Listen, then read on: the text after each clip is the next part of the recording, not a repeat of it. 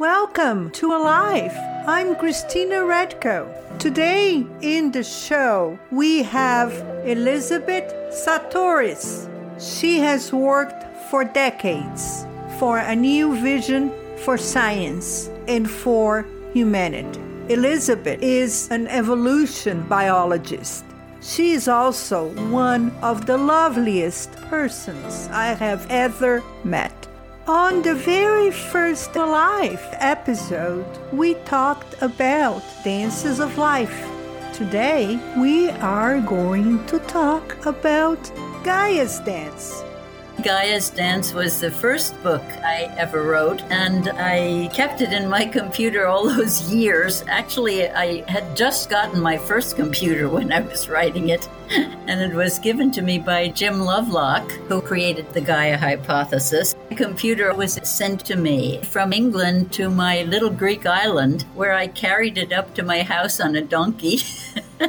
and then I revived it recently because it had that Greek storyteller's mode to it. Yes. And it wasn't very hard to update because so much of it I didn't have to change much at all. Gaia's Dance is a science book, but you went to Greece to write novels. So after after the novels, I went back to science and that's when I wrote it reason I went back to science was I was walking on my little Greek island in the woods one day and a, a stick insect fell onto my arm. And I mm-hmm. burst in tears because I had not seen one since I was a child in the Hudson Valley of New York State. I was born in Athens, New York, interestingly, not knowing I would end up as a Greek philosopher in Greece. So seeing that stick insect on my arm and remembering how much I loved nature nature as a child and how alone in nature it always spoke to me. If I couldn't climb a tree high enough to be where the woodpecker was, I could take my mind up to be with it. And no one had told me about separating mind from body or that you can't do that or that it's only your imagination. Things mm-hmm. had not been taught to me yet.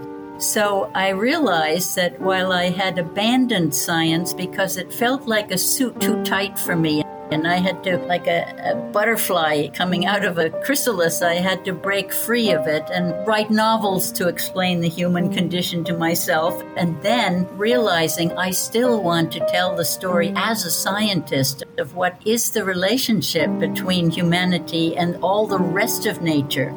Why mm-hmm. have we set ourselves apart from it in this strange way where we see nature just as a set of resources for our economy to use up, fitting our economy gently into the ecosystems that we so depend on, that we are so part of? I like the, the word ecosystem because it's inclusive, that we are part of it. And you talk also about one ecosystem within one ecosystem, like the notion of being embedded. Yes, we are an inextricable part of nature. We can't get out of it any more than uh, we can get out of our consciousness. it's interesting that, that two things that Western science just cannot deal with is the that fact that we can't get out of our consciousness, that all of the stories we tell ourselves about our world, all of our research and our explanations, everything are all within our consciousness, our whole perception of the universe through human consciousness so may be very different from the consciousness of the trees and the butterflies and the rocks and everything else that indigenous peoples have always known to be as intelligent as we are. And the thing that science has swept under the rug is that it's always now, that we are never in the past or the future. We can think of the past and the future, we can remember, we can project, but our experience is always in the same place now. It's as if time rolls through and we're always there in that midpoint of now. So, why the name Gaia Dance for the book?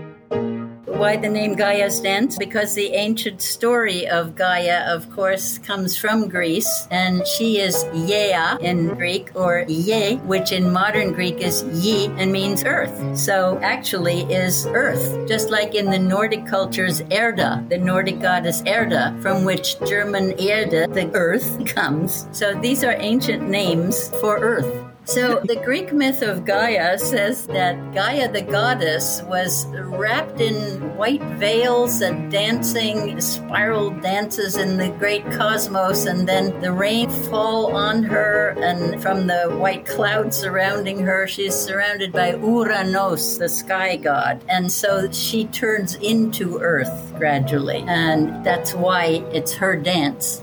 And if you could summarize the story of the formation of Earth, what would you say? Gaia's Dance is really the story of how humans have seen themselves in relation to the Earth. After describing how the Earth is formed and how it evolves over time, it's a story of our human perception of ourselves in relation to the Earth and how that changes over time and where we need to go from here. But I also know that in your scientific contribution, in terms of understanding what evolution is, you bring a lot of integrative thinking to what we define as Darwin's evolution.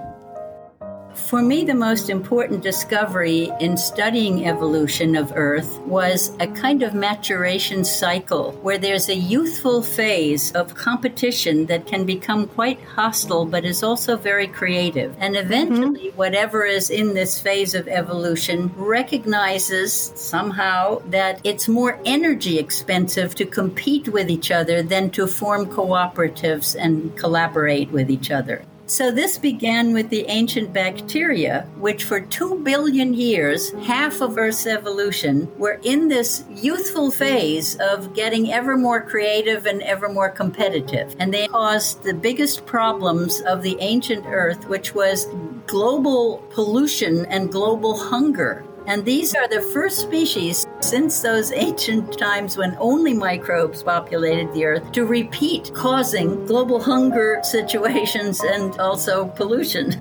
So when we look back at that, we see that eventually they form the cooperatives that we call nucleated cells, where the different kinds of bacteria gave up some of their DNA into this central library of the nucleus and so bound themselves to living within that big community. It's thousands of times bigger than bacteria are these nucleated cells. The next phase of evolution, those big cells, side by side with the remaining bacteria, keep evolving, and the big cells, the nucleated cells, go through their youthful phase until they mature into the cooperative phase as multi celled creatures, is what they build as cooperatives. So now you can fast forward to where we are, where we are trying to move from a network of cities around the planet where cities, if they have evolved naturally, are living entities like they look like cells on a substrate from an airplane. Nuclear hub with the big buildings, and you see the agricultural regions, the pseudopods of the amoeba reaching out into the countryside, just like a nucleated cell.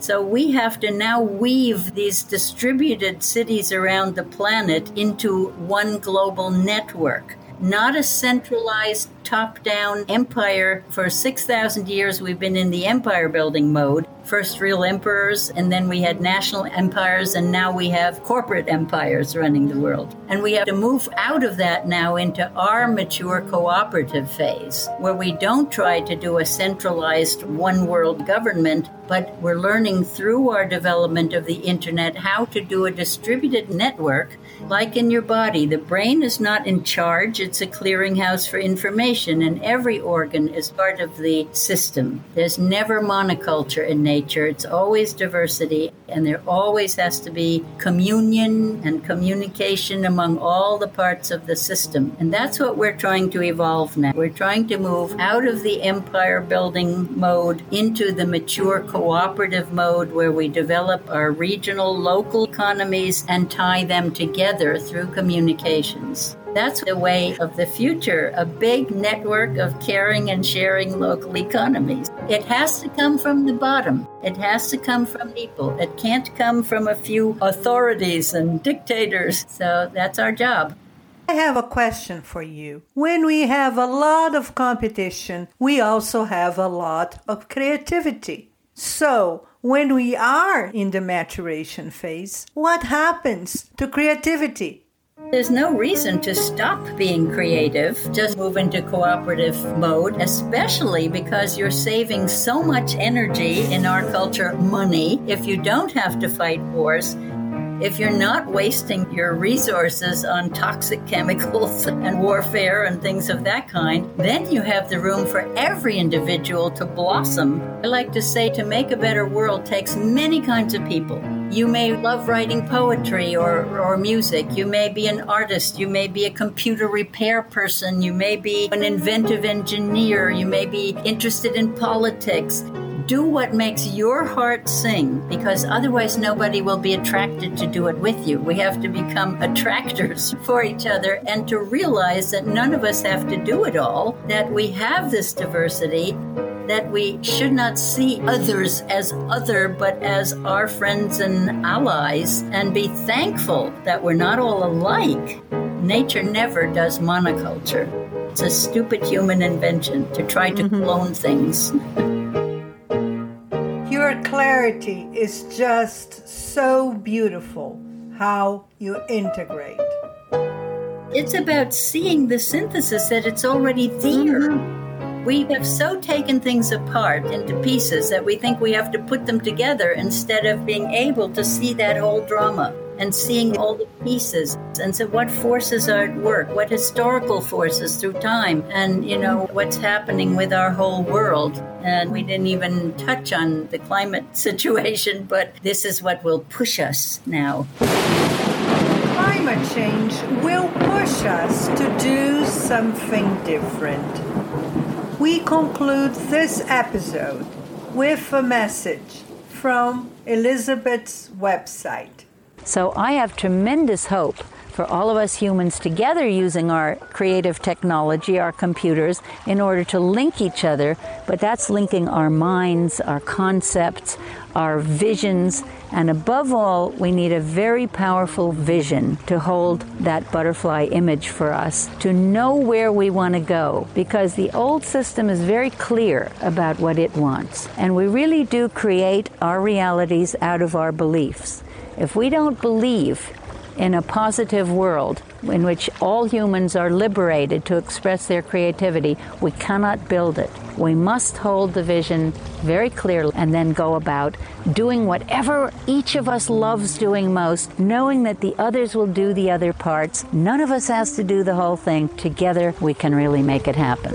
Piano in this episode was played by Justin Allen. He also happens to be my son's best friend since kindergarten.